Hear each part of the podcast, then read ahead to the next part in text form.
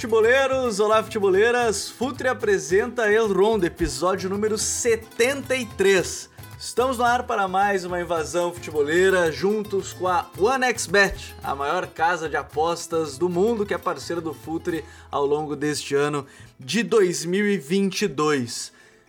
O aviso que eu dou no episódio de hoje é o seguinte: subam todos a bordo. Hoje vamos falar sobre, como vocês já viram na capa, La Chavineta ou Chave Ball, vamos falar sobre o Barcelona que tem empolgado a todos nas últimas semanas e tem muita coisa para a gente falar. O time classificado na Liga Europa, o time na zona de classificação da Liga dos Campeões, já passou o Atlético de Madrid, já está tentando brigar por um posto de terceiro lugar. Tem muita coisa para a gente comentar no episódio de hoje com a chegada do Xavi, a chegada do quarteto ali de reforços, que a gente só comentou no início ainda, e agora sim, com os resultados vindo junto, a gente pode falar um pouco mais sobre esse trabalho.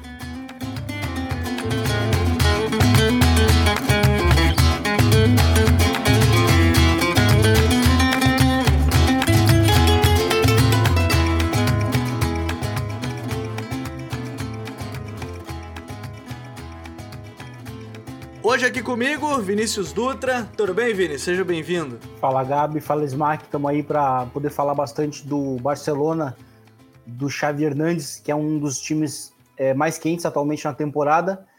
Tem conseguido uma grande recuperação, tem, tem demonstrado bons bons aspectos táticos para a gente comentar, então vai ser um prazer estar discutindo futebol aqui com vocês. É, tem muita coisa para a gente falar em termos táticos, inclusive, sobre esse time, e hoje está de volta já, estava curtindo seus merecido, seu merecido descanso, aniversário que durou dois meses, mais ou menos, Smack Neto, tudo bem, Smack? Seja bem-vindo. Salve, Gabi, Vini. E quando o cara vai ficando velho, o aniversário tem que durar mais mesmo, porque pode ser o último, né?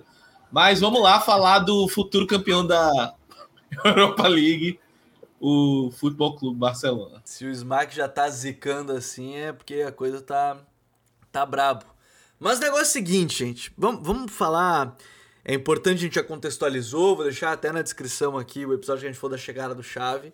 Mas é importante contextualizar que ele chega, vem as contratações juntos e todas elas me parecem muito claras dentro do modelo que ele pedia. Não dá para dizer que ah, ele só foi bem por conta das, das contratações, porque as contratações vieram é, justamente né, por esse ponto, por, porque encaixavam no modelo. E o Chave, Vini, ele já entra em uma ideia de, e isso já está bem claro, ele falava desde a primeira coletiva, de colocar o jogo de posição é, mais puro possível. E isso a gente está vendo, né? É ponta colado à linha lateral, laterais um pouquinho mais por dentro, isso com Alba, com o com o Dani Alves. É, enfim, é, é um time que já tem muito essa estrutura de um jogo de posição bem claro. E, e, e, por isso eu digo, as contratações elas foram importantes, foram, mas todas elas já se encaixavam dentro do modelo. É, já começa por aí essa principal mudança do chave, né? Sim, ele precisava das ferramentas para fazer para fazer essa engrenagem funcionar, né? Então é, acho que é acho que é bem natural, é, inclusive acho que até engrandece essa reação que ele tem comandado né? Uh, porque tipo ele fez contratações bem específicas, assim, bem pontuais, assim, do, dos jogadores que ele precisava para funcionar dentro da ideia. E hoje o Barcelona tem um, isso é uma coisa até muito difícil de conseguir, principalmente considerando que o que o Xavi é, começou no meio da temporada. É, a gente já vê o Barcelona com uma com uma estrutura bem autoral já ofensivamente, defensivamente também. Depois a gente pode falar mais para frente, mas é, ofensivamente, a gente vê um Barcelona que já tem uma, uma, uma, uns padrões bem definidos, né? Os pontas bem abertos, as relações entre os jogadores do mesmo setor do campo que, que, permanecem, as triangulações. É, a gente vê uma, a, a gente vê funções determinadas sendo executadas de uma maneira diferente, às vezes, por exemplo, de um lateral direito para um lateral esquerdo, na comparação, né? Que são coisas que acontecem muito, é, são coisas que estão muito marcadas dentro do jogo de posição né, a, a, uhum. a, o conceito de, de função, né, muitas vezes, é isso que eu quero dizer. Então a gente tem um Barcelona que, que hoje está tá muito característico, né? A gente vê o Adama, né, que, que retornou ao Barcelona, é, tendo um impacto é, inicial bem grande né, no, no, time, já logo no primeiro jogo, é, e, e, e, sendo muito influente, é, acelerando as jogadas pelo lado de campo, sendo um cara que está produzindo muito colado a cal. Né? E a gente vê o, o, o Ferran Torres também, que é um cara bem específico, poucas vezes jogou, na verdade, aberto na esquerda. Uh, tem sido mais utilizado. Tanto é que o rendimento também. dele caiu a partir dessa, dessa mudança, né? Sim, sim. É, é, ele é um cara muito específico nesse sentido, mas tem jogado ali. E, e o Barcelona, é, para mim, como eu falei, tá, tá se tornando muito, é, muito autoral. Assim, a, gente, a gente olha para o time e já enxerga que, gente, que, na verdade, se trata de um time do chave ou de um time de um treinador que, que é adepto do jogo de posição mais puro, como é o caso do Chave. É, tem a questão também do, uh, dos, dos, interiores, que eu acho que são bem importantes ofensivamente e defensivamente também no time. É, então a gente vê o De Jong sendo esse, sendo, sendo esse todo campista, sendo um cara que é importante em saída de bola, é importante em pressão alta, é importante nas, nas, nas diversas recuperações que o Barcelona tem tido através e por conta dessa pressão alta. Ele tem sido bem importante após essas recuperações. Inclusive, é, não foi por isso que ele fez o gol, né? Mas ele fez um golaço contra o, contra o Napoli, né? Numa uhum. jogada rápida, né? Uma jogada, na verdade, de segunda. Uma segunda jogada, né? Que, que surgiu ali após um lançamento longo do, do Ter Stegen. E ele é um jogador que é, cresceu muito para mim dentro da, da ideia como esse cara meio que onipresente, assim, ele está presente e a, a, a, presen a, a presença dele está muito marcada nas, nas duas fases do jogo, assim, nas duas fases mais características, né, com a bola e sem ela. E então acho que a gente vê um Barcelona que está muito maduro já para e é até muito rápido para um treinador que assumiu é, logo no, no, meio da temporada. E aí a gente pode começar a falar, Smack, vamos, vamos começar da defesa pro ataque. E depois eu quero falar especificamente do Ter Stegen, que talvez seja o único dos mais experientes que ainda não retomou a sua boa forma, a gente pode falar sobre isso depois. Mas tem um que retomou e é muito curioso porque é, a gente falava mesmo que em alguns episódios que era difícil a, a linha defensiva do Barcelona ter uma linha alta por conta do Piquet, podia ser um problema porque ele já não estava no auge físico, né? Ele já não estava no seu melhor momento. E ele tinha companheiros que, enquanto alguns companheiros, o Ronald, o Eric Garcia, é, eles subiam a pressão, o Piquet ele sempre retornava um pouco. Agora ele mudou, né? O, o Barcelona tem conseguido manter essa linha alta e um dos pilares tem sido o Piquet nessa brincadeira, né? Tem sido um cara importante ao lado do Ronald, ao lado do Eric, mas tem sido um cara importante. É, eu acho que muito dessa, dessa evolução passa por dois pontos. Eu acho que o primeiro é confiança. Eu acho que o Piquet, vendo o trabalho, vendo os resultados do trabalho também, é, ele se sente um pouco mais confiante né, de executar esse tipo de movimentação. E aí entra o trabalho do treinador também, né? De insistir, de bater nessa tecla, de entender que é assim que o time vai jogar melhor e ao mesmo tempo de entender que é, é, as peças, como o Vini falou, principalmente as peças que chegaram aí no, nesse mercado de inverno, elas ajudam demais a executar o modelo que ele vinha pensando. E eu acho que a, a grande virada de chave, não que o trabalho do chave estivesse ruim até dezembro, mas só que ele queria uma coisa que ele não estava conseguindo fazer porque não tinha como fazer. E a partir do momento que ele conseguiu que esse time foi pegando um, um entrosamento, foi jogando, foi realizando repetições. A gente sabe que para fazer, para executar esse tipo de pressão alta, como o Barcelona vem executando, é, um jogo de posse, um jogo onde as linhas vão jogar é, bem em cima do seu adversário, você precisa ter os movimentos muito bem treinados, você precisa estar tá muito bem coordenado, e isso demanda um certo tempo. E eu acho que, por um lado, caras como Piquet, como Busquets, é, eles são caras que já estão, próprio Daniel Alves, já estão muito familiarizados com esse tipo de, de situação e acaba ajudando isso na adaptação, né? E enquanto isso, tem outros jogadores de qualidade, os próprios jovens é, de La Masia que são formados com esse tipo de mentalidade de jogo, então acaba que isso tudo ajuda e o Xavi está fazendo um trabalho bem, bem interessante aí com esse Barça. Acho que defensivamente o time evoluiu muito e muito disso é, é, justamente pelo crescimento ofensivo que a gente pode falar mais da frente. Mas a partir do momento que você consegue é, pressionar, que consegue demonstrar mobilidade e consegue recuperar muito rápido a bola, a sua defesa vai acabar sofrendo menos. E eu acho que o Piquet, esse nível de atuação dele, reflete um pouco isso também. Como o sistema está protegendo ele. E, e o próprio Piquet falou que o Barcelona tinha deixado de fazer algumas coisas que fazia e voltou a fazer, também por culpa dos jogadores, segundo ele. E, eu acho que isso é interessante de, de frisar. Mas aí você tem, até mesmo Vini, nessa defesa, eu acho que tem duas coisas bem interessantes. Primeiro, Daniel Alves a gente até já comentou de como ele entrou bem, jogando às vezes como um meio-campista em vários momentos, em, em momento de posse. Mas uma coisa tem me chamado a atenção, porque se a gente falou que os pontas ficam bem abertos, o Jordi Alba não tem mais que ficar indo toda hora pro fundo, ele, ele, ele se desgasta menos e em vários momentos joga numa função até um pouquinho mais por dentro e, claro, chegando no fundo em alguns momentos. É, isso também ajudou mais um experiente que a gente tá falando. A gente falou do Piquet, depois a gente fala até um pouquinho mais do Busquets, mas o Alba é outro beneficiário que parou de ter que correr, fazer 50 tiros seguidos, né? Exatamente. Isso, inclusive, no jogo contra o Bilbao, é... facilitou muito o trabalho de, de pós-perda do próprio Alba, né? O Alba teve algumas recuperações boas, é...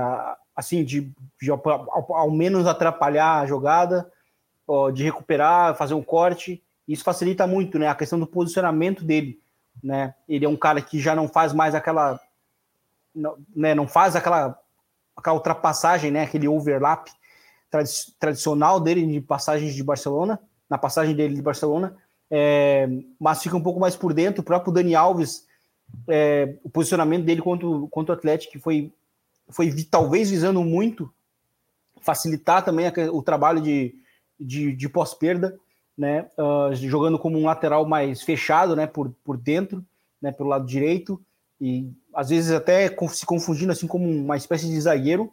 É, então esses laterais mais por dentro são, tão sido, tem, tem, sido uma ideia muito interessante, assim, fora que até mesmo no momento com no momento de, na verdade, de iniciação, né, no momento de saída de bola, uh, o Alba, o, o, no caso o Dash, né, o Dash que jogou com o lateral esquerdo, mas é que esse, esse comportamento ele, ele, ele serve, eu acho que até para o Alba, porque ele porque é uma ideia que o, que o Xavi tem batido na, na tecla, mas é, eu quero dizer é que o, esse movi os movimentos são complexos no caso, no sentido porque é, o, o, Barcelona em iniciação, né, no, no, neste final de semana, funcionou de uma maneira até curiosa, porque era o Gavi que vinha encostar nos zagueiros, né, e, e o lateral o esquerdo, que, que, dessa vez sim foi o, foi o Dash, ele abria levemente, mas no momento de, de ataque posicional em si, puro, né, é, ele já não estava aberto, né, então quem estava aberto era o ponta, né, o ponta pela esquerda que era o,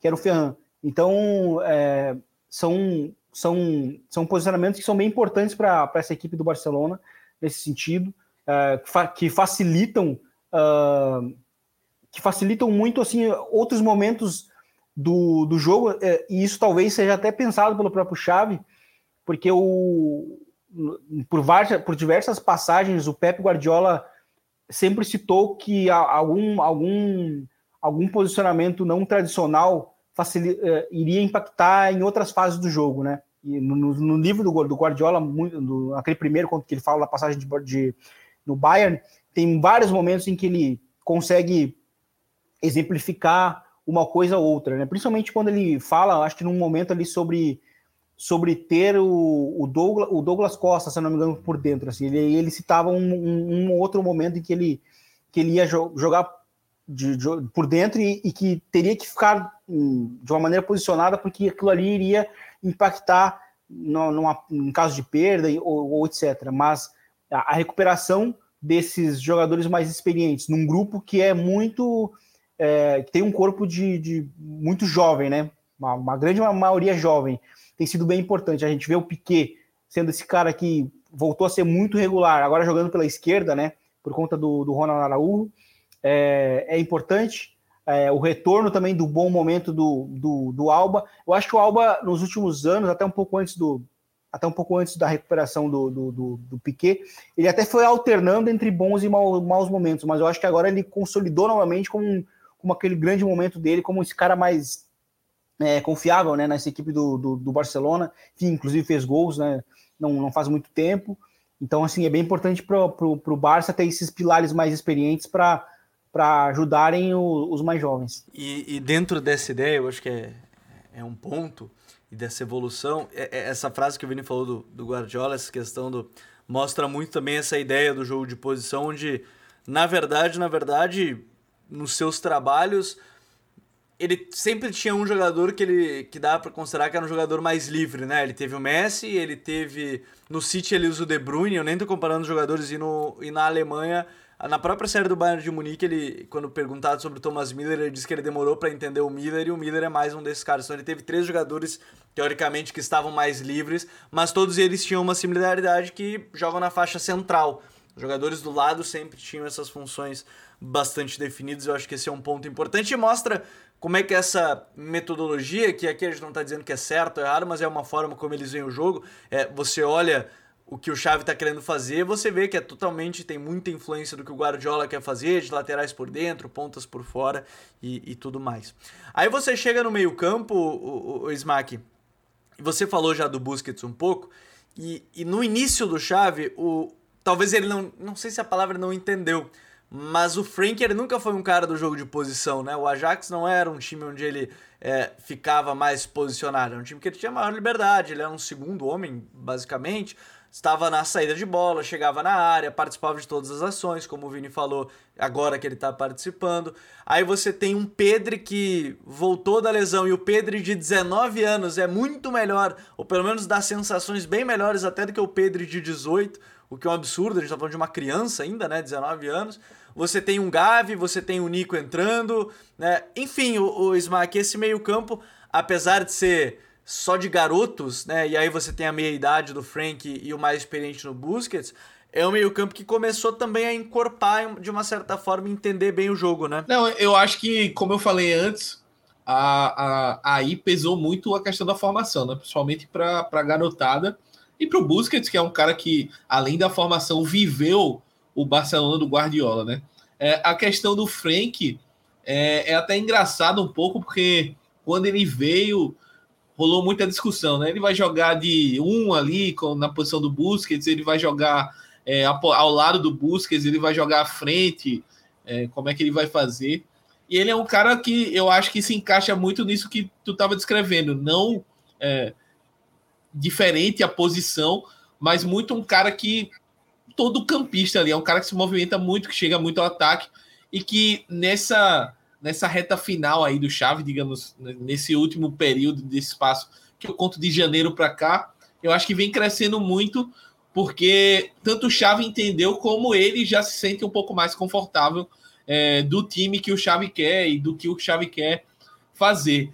É, na questão da pressão, por exemplo, ele é um cara que sabe que no Ajax também é, executava, ainda que de uma outra forma do, do jogo posição, mas executava bem, então é um cara que ocupa o espaço bem, tem é, uma boa noção de posicionamento, então pode cumprir esse, essa tarefa tranquilo.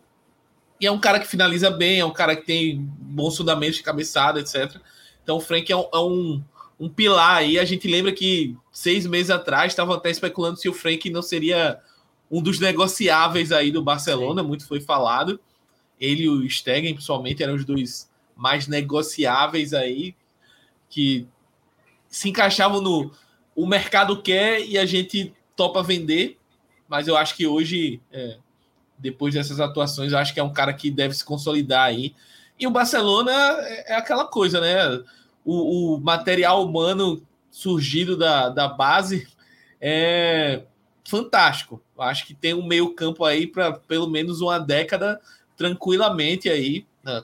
tirando o Busquets, mas o restante pode formar aí um, um setor fantástico por muito tempo.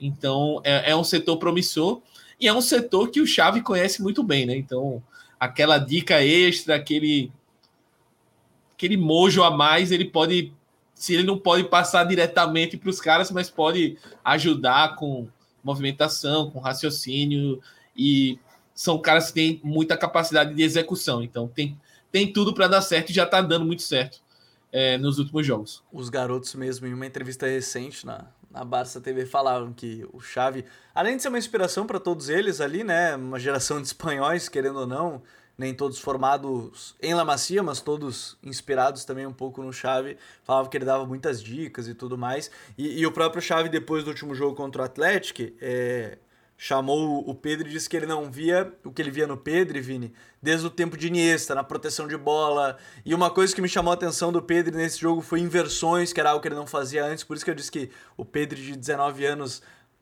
é, jogava mais curto, parece um, um Pedro melhor e mais completo que o de 18, mas é ali que, que para mim, assim, o Pedro é o centro desse time. A gente comentava desde quando ele surgiu, começou a jogar, ganhou ritmo, foi um ponto pro Messi, inclusive, né, de respiro, e agora tem sido uma chave para esse, esse time. O Pedro talvez seja um bom exemplo aí do, do quanto a idade em algum momento pode não pesar e o quanto ele conseguiu assumir muita responsabilidade mesmo com essa pouca idade, né? Sim, e, e assim, perdeu muito tempo né, nessa temporada basicamente ele quase perdeu a metade, porque ele demorou a estrear por conta das férias, depois teve a lesão e, e então assim, o Pedro voltou bem, acho que é bem importante isso.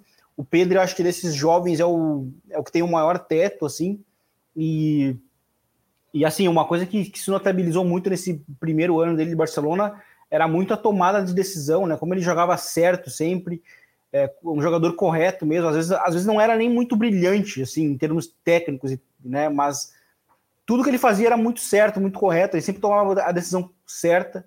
É, e agora ele vai ganhando assim um, vai adicionando, na verdade, né? Algumas, alguns pontos técnicos, né? Tipo que é a, que é a inversão, né? Que é um pouco da bola longa que é importante, principalmente para esse Barcelona que em muitas, em muitos momentos por conta dos, dos movimentos táticos ele vai conseguir a reunir o time, vai conseguir atrair defensivamente, né, coletivamente, o time adversário, e essa inversão às vezes vai ser importante para explorar o lado contrário, né, e ativar um dos pontas, um lateral que está chegando por dentro, né, não sei, mas é, essa evolução do Pedro ela é muito importante e, e assim é, e ela é curiosa porque assim já a gente já está falando de um jogador que a gente tem poucas coisas a, a destacar uh, que a gente poderia falar, não, ele poderia ter isso, né? Ele já é um jogador muito próximo do pronto, ele já tem talvez a mentalidade, quando acho quando, quando o, o, o Xavi fala isso do Iniesta, eu acho que eu acho que ele quer dizer também que o, que, que, o, que o Pedro vai ser um cara grande, assim, né? Vai ter, vai, vai participar de momentos grandes dos jogos, né? Então acho que é, com o tempo a gente não, não, não vamos nos assustar se ele não se ele fizer parte disso. E, e uma outra coisa que eu gostaria de destacar do meio campo é que o Barcelona ele vai ganhando é, ele vai ganhando opções, né? Vai ganhando recursos, porque é, o Barcelona hoje pode contar com Pedro, pode contar com Gavi, pode contar com o De Jong, com, com o Nico, né? Com o próprio Busquets, que, que já está ali há mais tempo. Então, assim, o Barcelona, além de, de contar hoje com, com, com, com alguns jovens que são importantes, ou seja, a maneira mais barata, né, de, de montar um time, mas não, ele não tem só aqueles jogadores que vão ser os titulares na maioria dos jogos, mas eles têm, o Barcelona também tem quem vem do banco quando, quando, quando não joga algum outro jogador, né? Então isso, é, isso é bem importante, porque todos ainda são muito jovens, o que dá um prazo de que a estrutura do meio-campo pode durar por muito tempo, assim como é a, a do atual Real Madrid, né? O, o trio ali está muito tempo jogando, né? Então pode ser que com o Barcelona aconteça algo muito parecido. E eu acho que essa evolução do Pedro ela é, talvez, ela é mais uma boa notícia nessa, nessa evolução do, do Barcelona do Xavi, né? Jogador que vai ganhando, vai, vai agregando cada vez mais é, no seu no seu no seu estilo de jogo, né? Talvez o que vai faltar para ele no futuro, se a gente for falar assim, pô, falta finalizar. Porque geralmente jogador mais ah, de perfil associativo. E o Xavi isso. falou isso também, que pede para ele é. finalizar, né? Finalizar mais. É, e isso talvez vai ser, vai ser uma coisa que vai acontecer com o tempo, progressivamente, porque a, gente já está falando de um jogador de 19 anos que tem pouca coisa a se, a, a, se, a se agregar, né? Pouca coisa, muito pouco. Então, assim, é, é algo que vai acontecer com o tempo, sem muita pressa, que eu acho que é, é, vai acontecer naturalmente. E a partir do momento que ele tiver essa finalização, a gente vai estar falando certamente de uns top 3 da posição dele no mundo. assim. E dentro dessa ideia aí que o Vini falou do, do futuro, achei bem interessante, porque em vários momentos do jogo mesmo, quando o Busquets adiantava um pouco, ele fazia também a função de, de pivote, né? O primeiro volante, ele também fazia, ajudava na saída, ou ajudava como um terceiro zagueiro, e aí também vai muito desse entendimento do jogo que de novo, é um garoto de, de 19 anos e caberia facilmente a gente fazer um podcast só sobre o Pedri, né, o Golden Boy, inclusive, dessa, dessa última temporada. E lá na frente, Smack, é, foi onde mais teve adições, né? Chegaram Aubameyang, chegaram, chegou o Adama, chegou o Ferran Torres, né? O trio mais o Daniel Alves foram as quatro contratações dessa janela de, de meio de temporada. E o trio é titular, né? Tanto Alba quanto Ferran quanto Adama, todos são titulares. Fica aquele gostinho pro torcedor, inclusive. Não é nem, ah, mas e se o Messi jogasse? Não, na verdade, acho que o gostinho que fica é o Ansu Fati, por exemplo. E se o Ansu Fati jogasse? Porque ele, tá ali, no caso, né? Mas tem as lesões. Agora o Memphis retornou e até mesmo nosso Dom Luke de Jong, o homem que chegou a ser vaiado no Camp Nou, quase foi negociado e no final das contas permaneceu e tem sido importante em, em, alguns momentos dos jogos, fazendo gols. Sempre que entra tem feito gols, ou quando começa tem feito gols, dentro da sua característica. O Chaves já falou muito sobre isso. O ataque talvez tenha sido a maior mudança dessa equipe. Claro, também a partir das contratações, mas a maior mudança da equipe, Smack. É, eu acho que foi o grande plus aí, o grande ponto de virada para esse trabalho do Chave, né? De novo, não que o trabalho dele fosse ruim antes, mas eu acho que ele estava buscando algo que os jogadores que estavam no elenco até janeiro aí, até, até a janela de inverno, não, não conseguem entregar, simplesmente por questão de característica, para além da avaliação se são bons ou maus jogadores. E ele ainda teve problema com lesão, teve a lesão do Memphis, a lesão do Ansu, então assim, estava bem complicado o setor. E aí a chegada do Ferran, a chegada do Alba, do Adama. São três reforços bem interessantes aí. E eu, eu queria destacar muito o Adama, porque foi um cara que foi até criticado a chegada dele um pouco. Uh, não só pela torcida do Barcelona, mas para quem acompanha futebol em geral tal. E ele tá até me surpreendendo. Eu acho que eu esperava que ele fosse bem, mas não tão bem. Ele é um cara que, até sem espaço, é, no espaço curto, ele está desempenhando bem. É claro que o forte dele é a velocidade e a força. É quando o Barcelona consegue ter campo para atacar o espaço. Mas ele é um cara que está me surpreendendo muito. Achei que ele é, não, não chegaria tão bem assim. E está se firmando, é um cara que consegue muito fazer o, o que o Xavi precisa, que é dar amplitude pelos lados enquanto os laterais fecham. É um cara que tem um contra um forte e é um cara que tem uma boa finalização. Então, é, é, o Adama é um cara bem, bem interessante aí nessa nesse novo Barcelona. O Ferran é um cara que saiu do Valência, a gente já comentou aqui muito bem, cresceu com Guardiola, consegue conseguiu executar outras funções, né? E, e a partir daí tá evoluindo bastante, voltou agora para o futebol espanhol, um jogador muito mais pronto do que saiu. E o Alba é um cara que foi, assim, considerado atacante world class aí por algum tempo. É, teve uma fase ruim no Arsenal. Foi um cara que foi afastado, teve problemas até mais extra-campo do que no campo. Mas é um cara que é, é, consegue também jogar pelo lado, jogar centralizado. Então, assim, dá essa. abre esse leque, né? Eu acho que eu até comentei isso em um programa anterior que o mais importante desses reforços do Barcelona para o ataque era dar opções para o Xavi, dar opções para ele trabalhar. Agora ele tem um cara, um centroavante mais forte fisicamente, se ele quiser usar o Luke de Jong, ele tem jogadores de mobilidade, ele tem jogadores que conseguem jogar bem pelos lados, então é, é, ele consegue ampliar a estratégia de jogo que ele quer para as partidas. E esse trio aí tá bem interessante. Eu, eu, eu acreditava que o Memphis seria titular, mas hoje eu, eu não sei se ele já volta com essa moral toda, até pelo, pelo momento aí que o Barcelona tá. É, e na minha visão, eu não achava que o Adama seria tão bem, chegaria tão bem como chegou para criar essa dúvida. Eu achei que o Memphis voltaria. Hoje eu já não sei se ele se ele retorna, mas eu acho que seria uma, uma peça interessante aí para potencializar os dois jogadores de lado. Então, tá, tá bem o futuro parece bem promissor para esse Barcelona nesse sentido. Uma coisa, e a gente vai falar um pouquinho depois também tem um outro assunto bem interessante. é, dentro do mercado de transferência, até dá para falar de alguns nomes que estão sendo citados bem próximos. É, o Adama, ele me surpreendeu, mas eu acho que tem um outro ponto. O Alba me surpreendeu a forma como ele se adaptou rápido também, né? Apesar de já estar trabalhando com o Arteta em algo mais próximo do jogo de posição também. Tava, conversava com o Felipe Borim, nosso, nosso artista, nosso homem que faz as artes do Futre e que torce pro Arsenal. Ele falou, né? Como é que ele pode? Tava de saco cheio do Arsenal e, e talvez fosse, né? Ele estava afastado e tudo mais. O Ferran sem bola muito bem agora pela esquerda. Ainda não. Eu prefiro particularmente ele pela direita, ou centralizado, e, e ele mesmo pela esquerda não é a, a melhor posição. Só que olha só, Vini, a gente tá falando de Adama, a gente tá falando de Al Aubameyang, a gente tá falando de Ferran. Aí o Smack citou o, o Memphis no banco. Eu acho que tem um outro ponto que é muito importante, que vai se estender até o final da temporada, que é o Dembélé. É, não há proposta, assim, as informações de momento quais são, quais são, que a gente está gravando esse episódio dia 2 de março.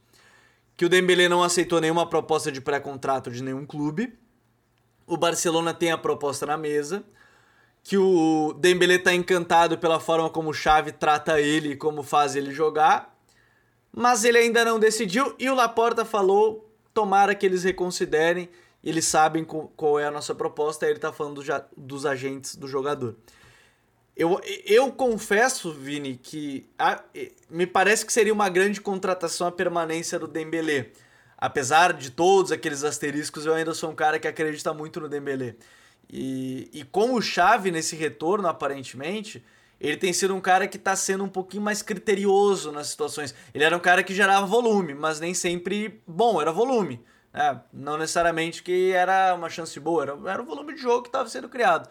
Agora, aparentemente, aparentemente, tá sendo alguém mais criterioso e poderia ser um reforço se resolver permanecer, né? Sim, tem, é, o Dembélé tem muita qualidade, né? É, é, infelizmente, a passagem dele no Barcelona está muito marcada pela, por algumas polêmicas, agora, principalmente no final, na questão da renovação, mas também por lesões, né? Então a gente não viu ele jogando muitas vezes seguidas, né? E isso prejudicou muito a imagem de um, do, do bom jogador que ele foi no, no Dortmund e antes no Rennes, é, eu acho que também seria um, um, grande acréscimo, assim, ele já, ele, ele em campo já, por exemplo, até mesmo em, em El Clássicos, ele conseguiu é, condicionar jogos, né, o que falta para ele é talvez, é, é, de fato uma sequência de, de jogos, e ele, por exemplo, seria um cara muito importante nessa esquerda aí, no, na vaga do, do Ferran Torres, né, ele tem essa versatilidade de jogar nos dois lados também, ele é um cara que encaixaria muito nessa ideia, e, tá, e, e, e o fato dele falar que está sendo muito bem tratado, eu acho que já, também já é um indício de que ele vai acabar ficando assim, sabe? É, por, teoricamente, falta de, de opções, de, de, de, opções entre clubes né, que, pro, que o procuraram, pro, provavelmente sabendo do, dos poréns que, que, que, o acompanharam já no final de Dortmund também, que foi uma saída meio conturbada. É, mas eu acho que a permanência do Dembélé, para mim, ela é bem importante assim também, pro, pro Barcelona, porque assim, a gente está falando de individualmente um cara que consegue somar muito, assim. É, ele é um cara que em alguns jogos ele ele ele mais às vezes perde, tem, tem, ele tem uma um grande um percentual assim de perdas de bola, mas ele, ele também consegue é, condicionar ofensivamente, sabe? Então acho que para mim, se o Barcelona conseguir manter ele para a temporada que vem, vai ser bem importante, até porque ele vai fazer parte ainda assim dos jogadores que ó, não é dos mais experientes, mas ele está naquela faixa de meia idade ainda, né? Então ia ser bem importante para o Barcelona ter um cara que individualmente consegue condicionar jogos. E a gente vai para um rápido intervalo aqui no meu rondo, mas a gente vai voltar para falar talvez do que seja o atual grande ponto fraco da equipe no momento em termos de confiança em nível e também as especulações que estão surgindo por aí de contratações e o que, que poderiam agregar nesse time e a gente já volta. Fala futeboleiros, tudo bem? Eu espero que vocês estejam gostando do episódio de hoje. Mas antes de seguirmos com esse bate-papo, eu quero fazer um convite para vocês. Se você quiser receber conteúdo exclusivo no site, ter acesso às matérias fechadas, vai lá na aba Club e faça parte do Futuri Club por apenas 12 reais mensais ou até mesmo em planos semestrais com desconto ou até mesmo anuais. Você ainda vai ter direito a desconto nos cursos do Futuri. Então, fique ligado.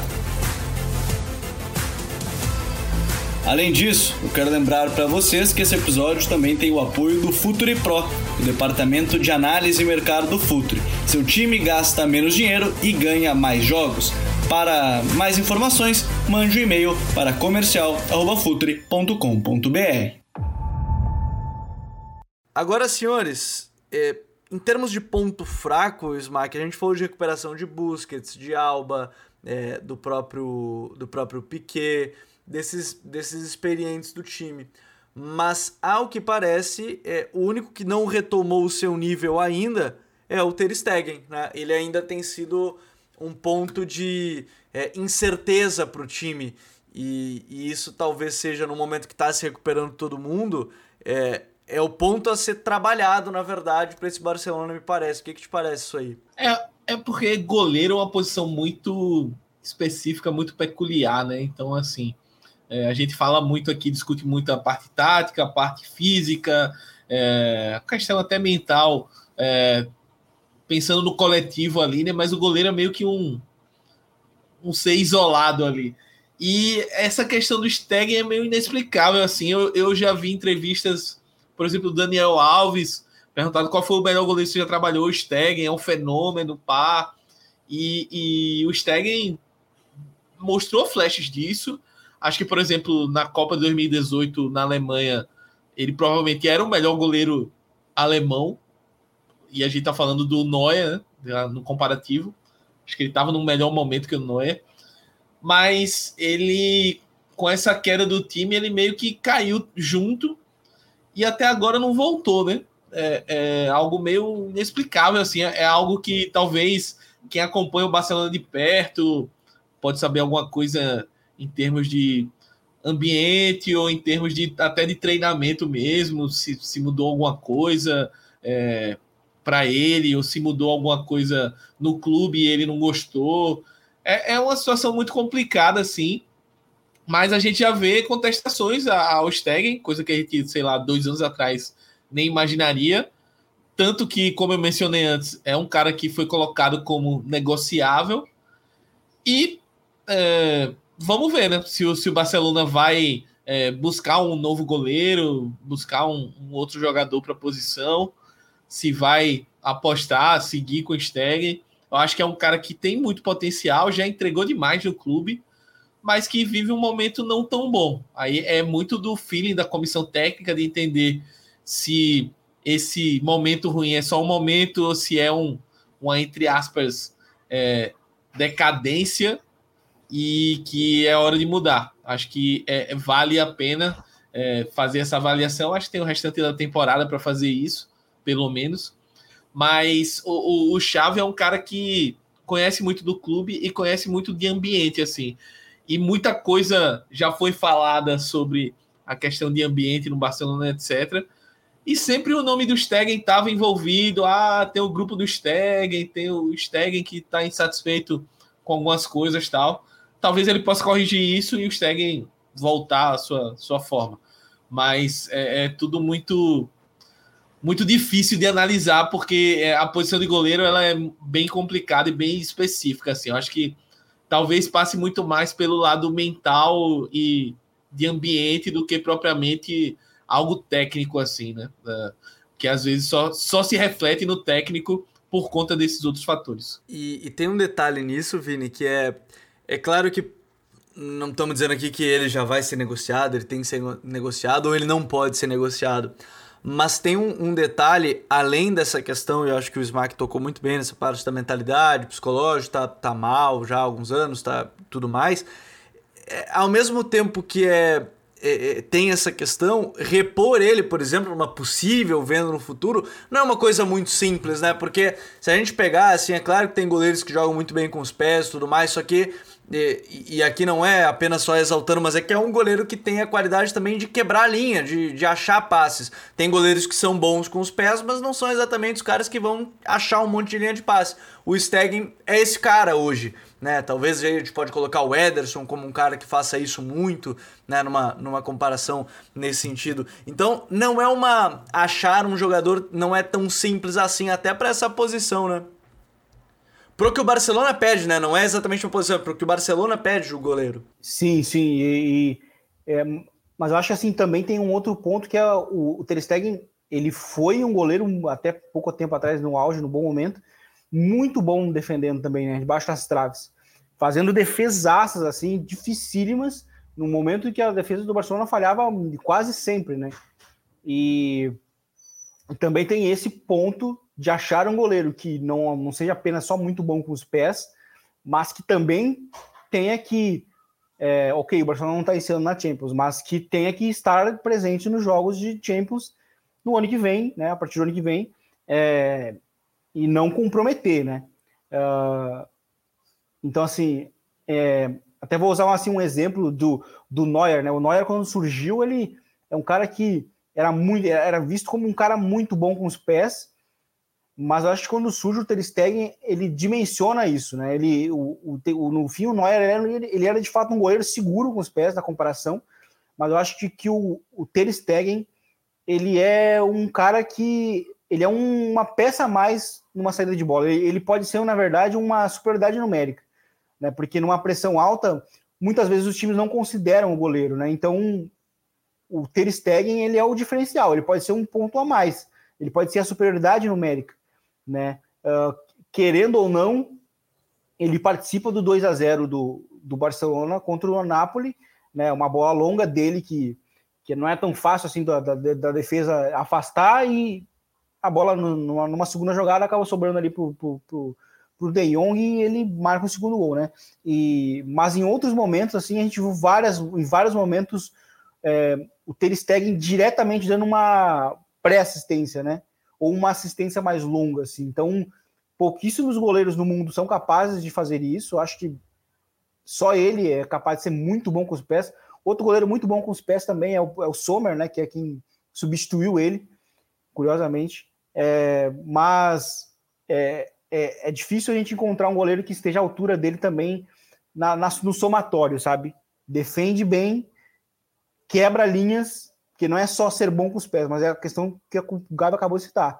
É o quebrar as linhas, é ser um, uma superioridade numérica mesmo em saída de bola. Um cara que, que, que se, a, se a pressão alta não estiver muito ajustada, ele, ele identifica o espaço e ativa o homem livre.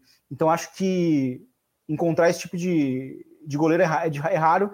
Então, acho que para o Barcelona, principalmente nesse momento tão, tão estável né, como o time tem vivido agora, recuperar o Ter Stegen é um momento chave, assim, principalmente até para o próprio Barcelona, por exemplo, não ser eliminado numa, numa Europa League, porque é, o pênalti que ele comete contra o Napoli poderia ter condicionado o jogo, poderia ter colocado o Napoli no jogo, né? No fim não, não aconteceu, porque o Barcelona estava muito bem, mas acho que recuperar o Ter Stegen, recuperar o melhor dele é bem importante. Eu acho que num time que já conseguiu recuperar tantos jogadores que pareciam já em final de ciclo, como o caso do Alba, até do Piquet, forçando um pouco, mas né, o, o Busquets viveu alguns altos e baixos. É, eu acho que é um. Acho que o Barcelona consegue.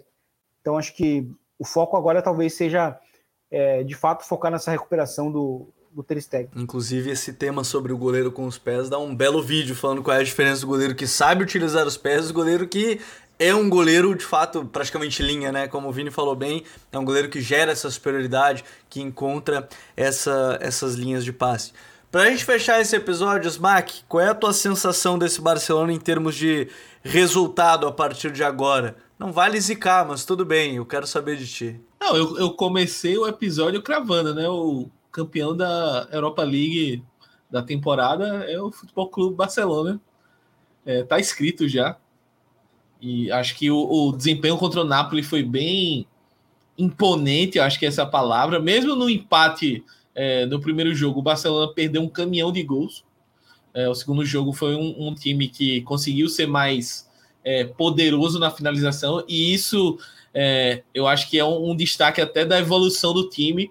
O time tem conseguido finalizar melhor as situações de gol que cria, é, tem evoluído nesse sentido. E acho que o trabalho do Xavi agora com esse bom momento, ele deve ganhar uma estabilidade muito grande, deve ganhar uma, uma sequência. E eu vejo muitas coisas boas assim no, no médio e longo prazo.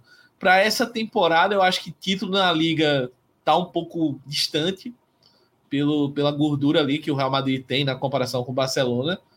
Mas bola por bola, hoje talvez o Barcelona seja o time que esteja jogando o melhor futebol na Espanha. Então, acredito até num vice-campeonato pelos vacilos que o Sevilla vem dando aí ao longo da temporada. E na Europa League, acredito em título. Então, vou, vou colocar aí o meu palpite de vice-campeão da La Liga e campeão da Europa League para o nosso glorioso Barcelona.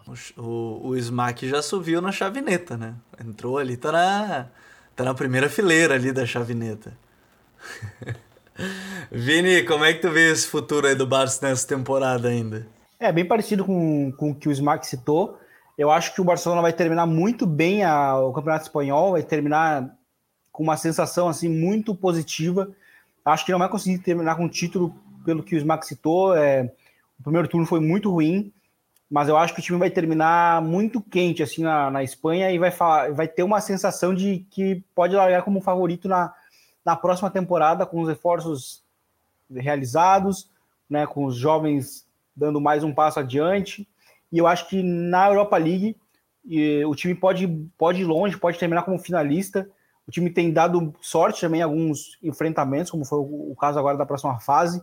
Isso também conta né, para ir longe. E é um time que está num bom momento no, na altura mais importante da temporada. Né? Porque eu, eu gosto muito de citar que ninguém é campeão em setembro e em outubro. Muita gente se, se, se emociona assim, com alguns times, principalmente com a, Real Sociedade, que a gente elogia muito. Nunca mais vamos elogiar em primeiro turno a Real Sociedade. pois é, porque, mas, mas, mas, mas o que? Mas um, um papel que o Rondo fez sempre foi colocar os pés no chão com a Real Sociedade. Ela sempre começa bem, mas nunca a gente falou pode vai ganhar o título, né? A gente falava assim, o máximo que pode ganhar é ir para Champions, né? Mas é, eu vejo muita gente se, se, emocionando com outros times de outras ligas que começam bem e acham que o time já está brigando por título. Não. O time está naquele momento naquela posição, mas brigar por título, para mim, eu sempre falo isso, começa e eu, na verdade, ah, fui, fui ensinado pelo mestre Guardiola, é, né, começa ali nas últimas dez últimas rodadas, né? Então. Se ganha, se, se perde nas primeiras oito e se ganha nas últimas oito, né, Vini? Nas últimas oito. Então, o, o momento mais importante da temporada para um time ficar quente, e, e, é óbvio que os times não escolhem o melhor momento, né? É geralmente agora, né? O, o início de agora, é, é março, né? Março, abril, maio são aqueles momentos importantíssimos para aquele time que está voando, assim. Então, se a gente olha, por exemplo, o Barcelona de 2015, né? O, o que foi campeão da Champions, não fez uma boa primeira parte de campeonato, mas chegou ao, janeiro, né? Depois, inclusive, de uma derrota para a Real Sociedade, o time voou, né? E, e, e isso né, é, é, o momento mais importante da temporada porque os resultados são, são os resultados que mais condicionam, são os mais decisivos, né? Então eu acho que o Barcelona, por estar nesse momento, tem uma grande condição de terminar como finalista, por exemplo, da, da Europa League. Difícil cravar título, mas eu acho que consegue terminar como finalista. E eu acho que termina muito bem a, a La Liga, talvez também em segundo lugar, com aquela sensação de que, ah, se a gente tivesse mais três rodadas, daria para brigar pelo título ou até conquistá-lo, mas que vai ter uma, uma certeza muito grande que para a próxima temporada vai, vai começar muito bem a competição. Esse episódio ele vai terminar com todo mundo a bordo da chavineta, eu tenho certeza disso. Não cabe todo mundo na primeira fileira, né? Vamos ter que todo mundo se dividir por ali, mas eu fecho muito com os gurizes quando eles falam sobre essa questão de do momento estar muito bom e do nível estar muito bom, e por que não? De fato, o título da liga eu falei até em alguns eu rondos antes falando que para mim já era do Real Madrid, eu achava difícil, mas a queda de desempenho do Sevilla faz essa questão de poder um segundo lugar. Acho que todos nós temos que ficar de olho, atenção ao Atlético de Madrid poder ficar de fora da Liga dos Campeões na próxima temporada. Isso a gente vai comentar nas próximas semanas, porque o Betis não caiu seu nível, é o único espanhol que está em todas as competições possíveis, né? Tá em Copa do Rei, é, Liga Europa e, e Campeonato Espanhol, obviamente. Então, não caiu o nível, o Barcelona subiu, então olho no, no Atlético de Madrid. Mas esse episódio termina com todos a bordo da chavineta. Eu convido todos a embarcarem na chavineta a partir de agora. Quem se arrepender vai ficar para trás, eu tenho certeza. E quem gostou desse episódio já compartilha com os amigos, que foi muito legal estar aqui com vocês. Vini, um abraço, até a próxima. Valeu, Gabi, valeu, Smack, e até a próxima. Valeu, Smack, até a próxima. Valeu, Gabi, Vini, ouvintes, e vamos lá. Até a próxima. Futeboleiros e futeboleiras, muito obrigado a todos que nos acompanham mais um El Rondo. Um grande abraço a todos. Até a próxima. Tchau.